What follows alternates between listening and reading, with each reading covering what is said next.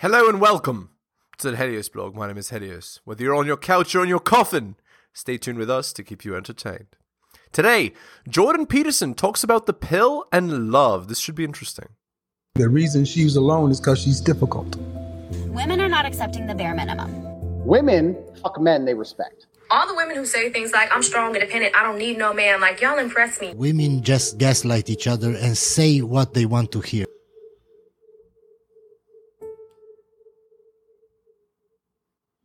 Research has been showing now for about 20 years that when women are in the point in the cycle when estrogen is high that that's associated with an increased preference for testosterone cues. And this of course begs the question well then what happens if a woman is on hormonal birth control and is never in the estrogen it means she chooses a beta male. And if she chooses a beta male well guess what divorce. Dominant phase of her cycle. Then what happens? And researchers have since asked that question. And what they tend to find is that women who are on hormonal birth control desire a somewhat less masculine male face and male voice. And there's been some research even showing that if women chose their partners when they're on hormonal birth control and then discontinue it that this can lead to changes in how they perceive and how attracted they are to their partner.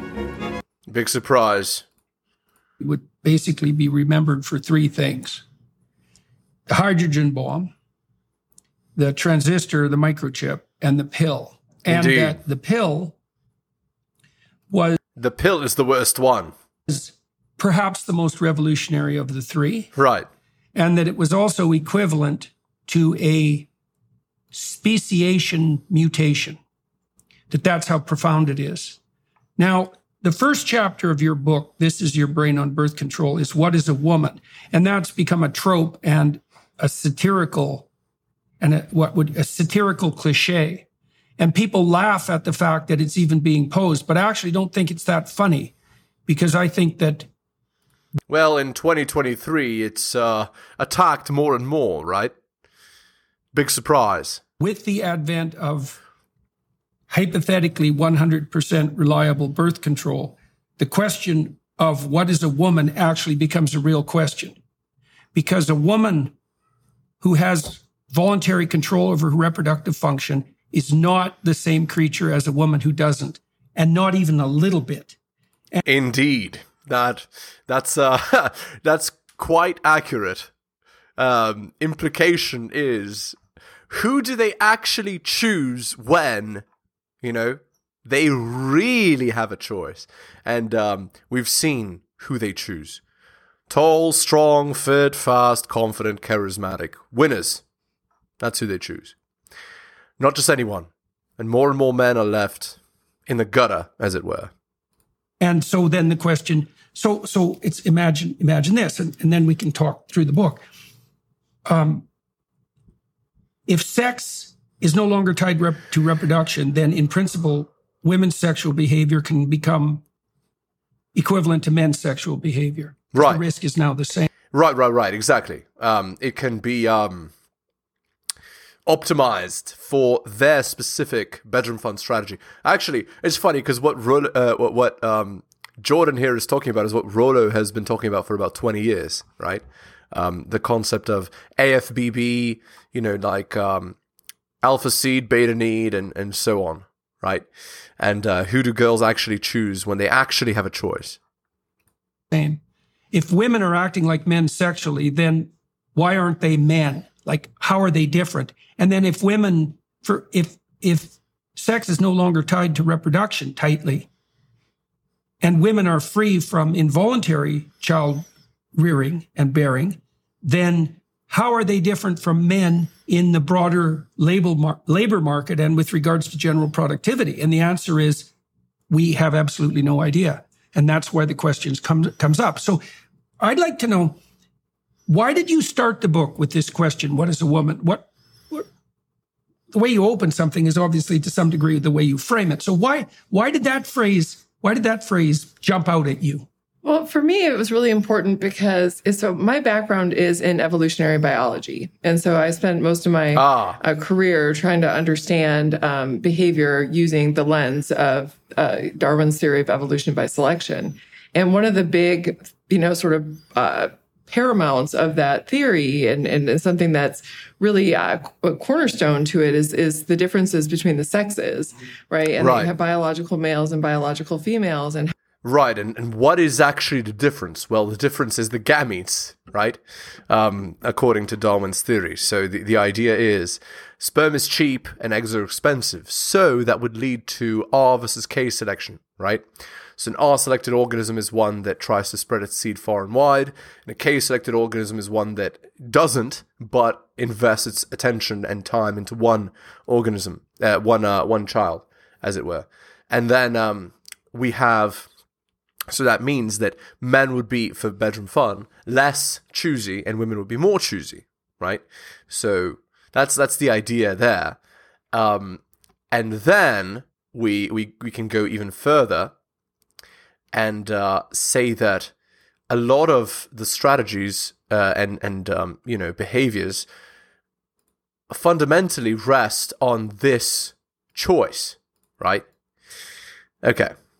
How do we define them you know how do we define what is a male what is a female and what a male is is the it's the sex that has the smaller mobile gametes that has less investment in offspring Right. and females have the metabolically expensive immobile gametes um, and they have a relatively large minimum investment Oh, I, I don't know if I mentioned this. So that means that um, the, the the strategies of the of the genders are different, right? So for men it's polygamy, and for women it's hypergamy. So polygamy is like you know multiple partners at the same time, and then for for women it's choose the best possible person, right?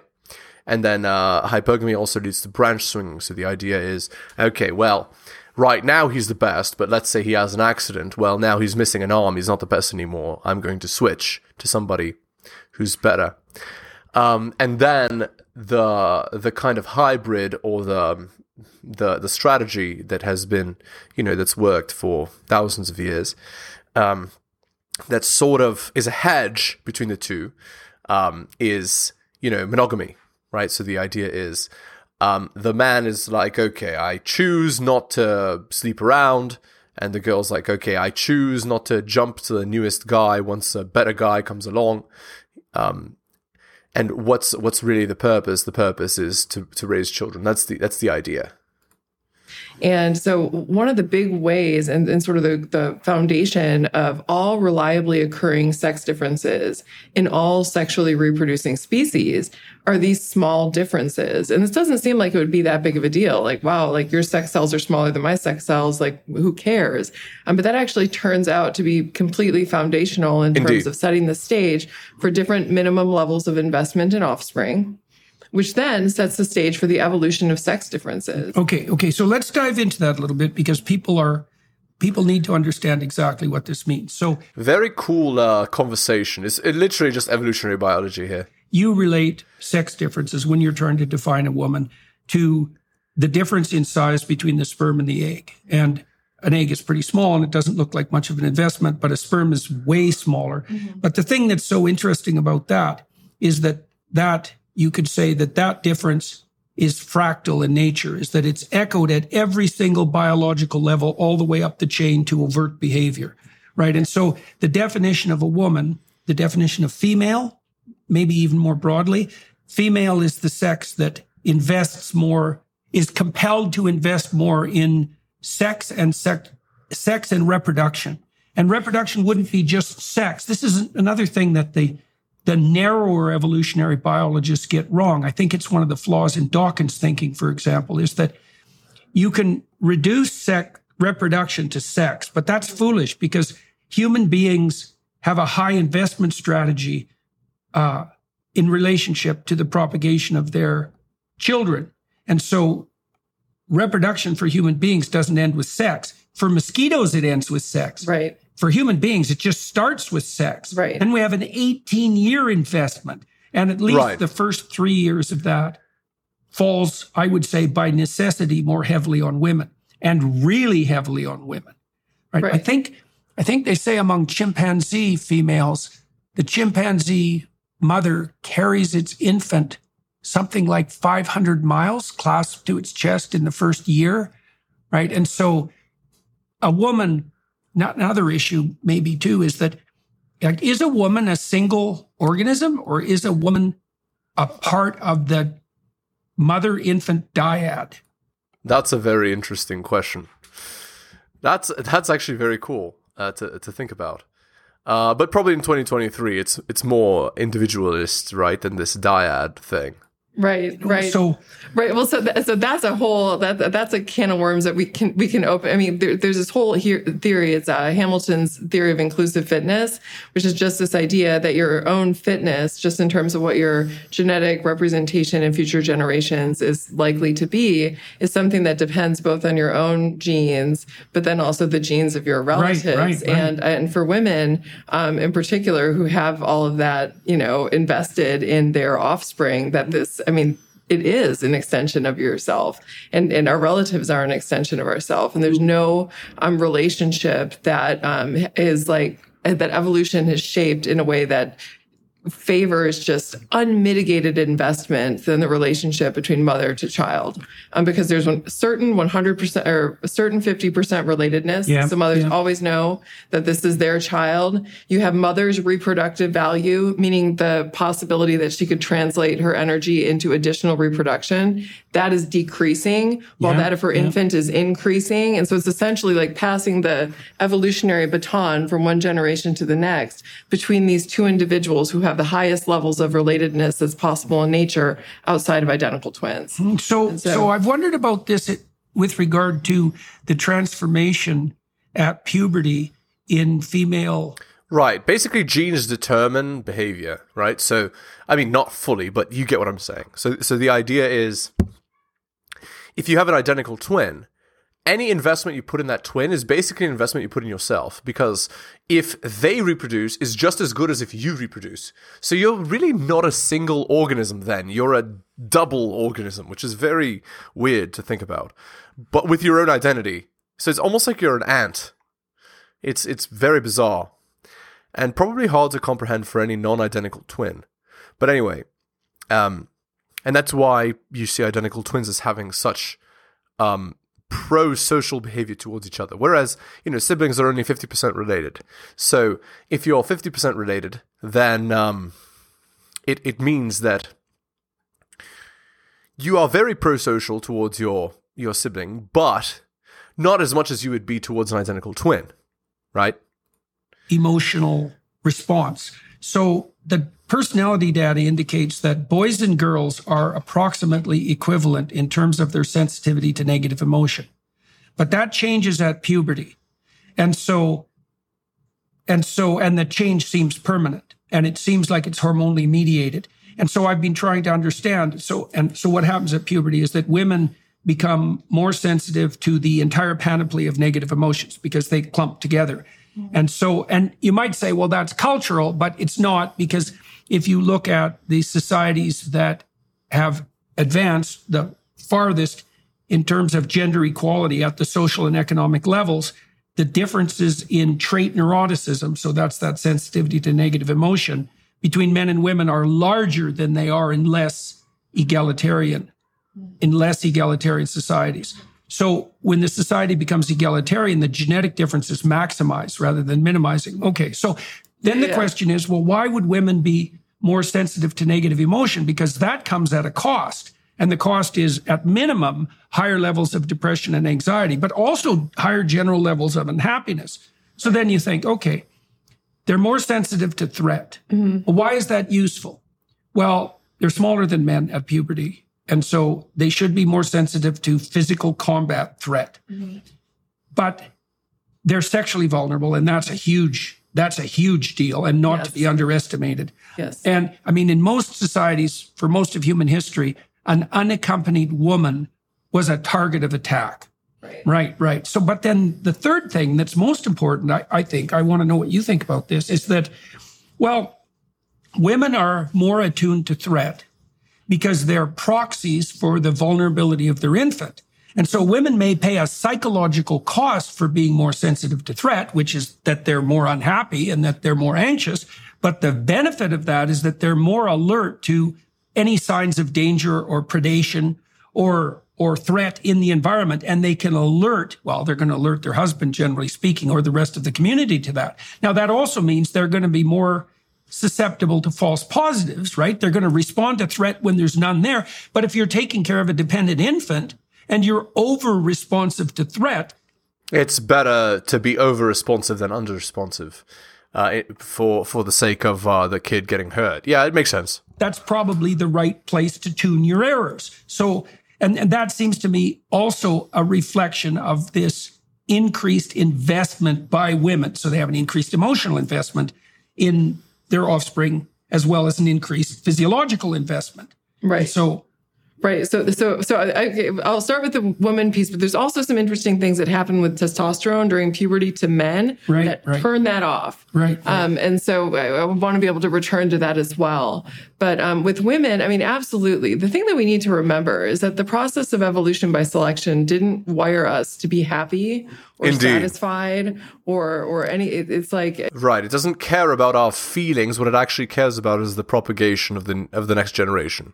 It has designed us to survive and to reproduce. Right, Exactly. And part of that means that we're going to feel kind of terrible some of the time. And part of women's design, you know, sort of the design of our psychology is such that it does, it, it it's like a smoke detector. It's tuned to picking up on even subtle cues of possible danger just because the potential costs associated with what would happen if that actually, if that danger is real is much greater for women, um, for a lot of different reasons, some of which you've touched upon. I mean, there's one is that women are mothers. So it's like, you know, it's like you hear like you're eating for two, you're feeling danger for two. You know, mm-hmm. you're right, having to right. Right. protect yourself and your offspring. You're I never considered that the reason why the neuroticism is higher is because you're feeling danger for two people. That's that's actually a very interesting idea.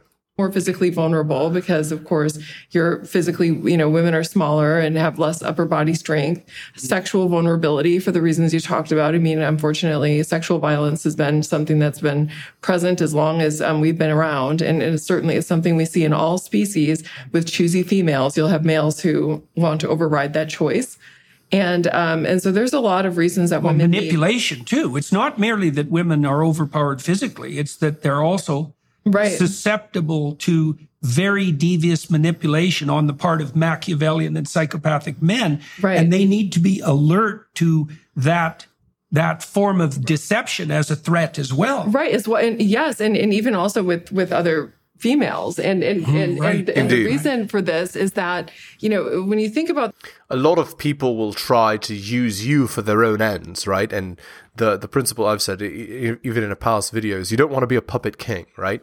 You don't want your effort to go towards somebody else's kingdom. It has to go towards yours. So people, some some people, that what they do is they try to rope you in to spending your effort and energy on their well-being or betterment, right? So this is the the principle of you know like beta orbiters where guys like they they do nice things for girls just for the maybe chance of getting laid at some point in the future, but really what they're doing is they're using their energy um, for her, not for themselves. So they're a puppet king.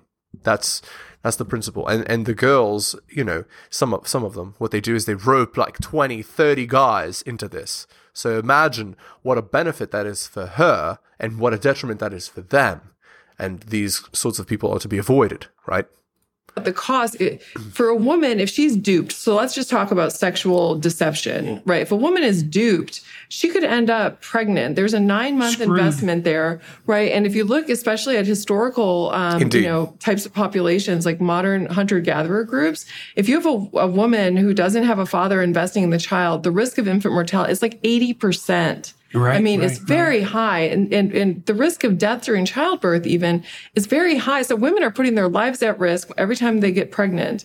And then to get pregnant and have a really high risk infant that's not getting invested in, she's not And their getting in- reputation too. yeah, and the reputation. I mean, there's so many costs to that, and the costs just aren't that. You know, it's not symmetrical for men. Right, the right. costs of those things aren't the same, and so our brains are wired to be differently sensitive to those kinds of cues because the consequences are so much more dire if you have a female body compared to if you have a male body, which You- is do you know it? Is there a literature on? Okay, one of. Tell me if I've got this wrong. okay. All right. So we talked about the different reproductive strategies, say, of mu- mosquitoes and human beings. Mosquitoes have like a zero investment strategy, have a million offspring. All of them die, but like one, but that's okay because that's replacement. Whereas human beings, it's unbelievably heavy investment. And then you look within human beings, women invest more than men. And then you could look within men and you could say there are men who invest less and men who invest more. Okay, so the men who invest less, they're the short-term mater types. Mm-hmm. Now I've been looking into the personality predictors of short-term mating strategies and they're not that positive. So the personality theorists who've been investigating the so-called dark tetrad, which is a group of, you might say, undesirable descriptors, psychopathy, narcissism, Machiavellianism, which is manipulativeness, and sadism, because they had to add that to it. Those traits are much more um, pronounced among men and women, but particularly among men who who adopt a short-term mating strategy. Right. And so now, so one of the things I'm wondering about is it, that's related to that. So the men who adopt that short-term mate, mating strategy, they love them and leave them, right? There's no, let's say, there's little post-coital regret. There's no guilt or shame associated with short-term mating opportunities. Do you know if there's a literature detailing the difference in response to short-term mating episodes between men and women? Are women more likely to evince regret in the aftermath of short-term mating episodes, one-night stands? Oh yeah, absolutely. There's a there's a rich literature in sexual regret, and exactly as you would expect, when you look at what people regret sexually, um, women regret more these short-term mating opportunities. Big surprise because uh, women are the greater investors. So it's like uh, uh, like Rollo says, uh, in order for one gender to win, the other loses, right? Now, not exactly. It does depend on the situation, but the worst would be, um, you know, the guy sleeps with her one time.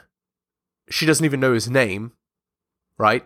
So he could get her pregnant and he's gone. She doesn't even know who he is, right? That would be the guy winning and the girl losing, right? The opposite, the direct opposite, would be a beta male orbiter, right? So he's basically acting like her boyfriend, but he doesn't even get bedroom fun. That's that's the equivalent, but in the opposite direction. So that's when the girl is winning and the guy is losing. That they um, you know participated in. Men more often regret those that they didn't participate in. Indeed. So men often, Missed opportunities. Yes, missed opportunities. So men's sexual regret tends to sort of cluster around things that they wish they would have taken advantage of and they did not. Right. Whereas women's tends to cluster more on I really wish I wouldn't have had sex with that idiot. Right, right. Now, do you know, is there a personality literature that's looked at individual differences in post short term sex regret? So like are the are the women less likely to show regret, also more likely to have dark tetrad personality traits? Like Right. there's got to be predictors right, of regret, yeah, right? now yeah, you'd yeah, expect neuroticism would be one. Right. because that would just predict negative emotion in general. right. I suspect agreeableness is another predictor. Is that the women who are more agreeable, compassionate, polite, more inclined to caretake and bond. So I would suspect that it's the more feminine women who are most more likely to show postcoital regret. I suspect the same thing would be true of men. I bet you the more feminine men are also more likely to manifest that pattern of regret. Diversify. Sorry, we're gonna skip this. So I, I think with women, a a lot of it. So in, in the personality literature, and I'm, I'm aware of that. I'd only known that there was a dark triad. So yeah, I- no, this, it's, this it's expanded. sadism. it had add, they had to add sadism. Yeah, because- it's- mhm, it's- that's real fun, eh? Yeah, yeah, no. so- Positive delight in the suffering of others. yeah, wow, wow. I wonder if he's got a brother. Um, like that's just a terrible, that's a terrible quality. That's for sure. Um, so uh, no, so I'm not I'm not terrible. I'm familiar with the that, but I'm. Uh, when I when I think about things, I tend to think about um, just because personality isn't really my area; Yeah, it's more of yeah. the evolutionary Yeah, yeah. Uh, area. I, I tend to think about the like you know my prediction would be These two are are related though. Uh, these two fields, right? Be um, from an evolutionary perspective would be that we would see women experiencing more sexual regret when the costs are higher, right? So like, what are the costs associated with having made that decision that you made, right? So whether it's reputational costs. So for example, a woman who has more to lose reputationally from having capitalized on that short-term mating strategy, I think that she would experience stronger sexual regret. I bet I bet you could predict that by looking at the relative So, like a wife, for example, or a high profile wife, or yeah, yeah, exactly. So imagine there's a continuum of men with regards to the socioeconomic status markers of their potential as providers. I suspect that this might seem obvious, but it would be nice to see it demonstrated that the larger the gap between the woman and the man in terms of status, Yes. the more regret. Yes. Right. No, I, I would think so. She's- because she sold herself short, and the risk of that is too high. Right. Yes. No. Absolutely. Absolutely. And also, I mean, you know, even the things that would in- influence her her biological costs. Right. So, for example, if we're talking about short, like immediate regret, um, a woman who's near high fertility in her cycle, where pregnancy is possible, I'm assuming that into her Right, that's a good- hormonal thing would Right, and regret would even be higher if uh, the the older she is, right? Because um, she's wasted an opportunity um, where not many opportunities are available. be predicting would to be telling her like oh shit like that was terrible like why did you do that or and i would also expect you'd see more sexual regret at peak fertility across the lifespan See, now So we have a women- perfect study design. Yeah, we I could know. look at personality, dark tetrad traits, Mm-hmm. and number of days deviation from maximum fertility as predictors of short-term coital regret. yes Yeah, and yeah, and that- across the lifetime yeah. too And we could spend three years getting that through an ethics yeah committee and, and, then not another do the three study. years and then another three years trying to get it published Right, so right, right, right, right, right, right. Yeah, yeah. Yeah, three years getting it past an ethical committee and not getting it, not getting it uh, off the ground. That's that's funny. Okay, let's end the video there. Hit the like, hit the sub, hit all for notifications. Drop me a donation like Hunter M, Adrian R, Tom M, Bobby, Dylan, Renaissance Prince, and Brian. Shout out to you, most recent Patreon subscriber. Thank you. My Patreon can be found at patreon.com slash the Helios blog. Buy my books at bit.ly slash Helios books. If you're interested in coaching, message me at the blog at gmail.com. I'll slot you right in. Thank you so much for listening, guys, especially if you listen to the end. I really do appreciate it. Take care of yourselves, and I'll see you next time.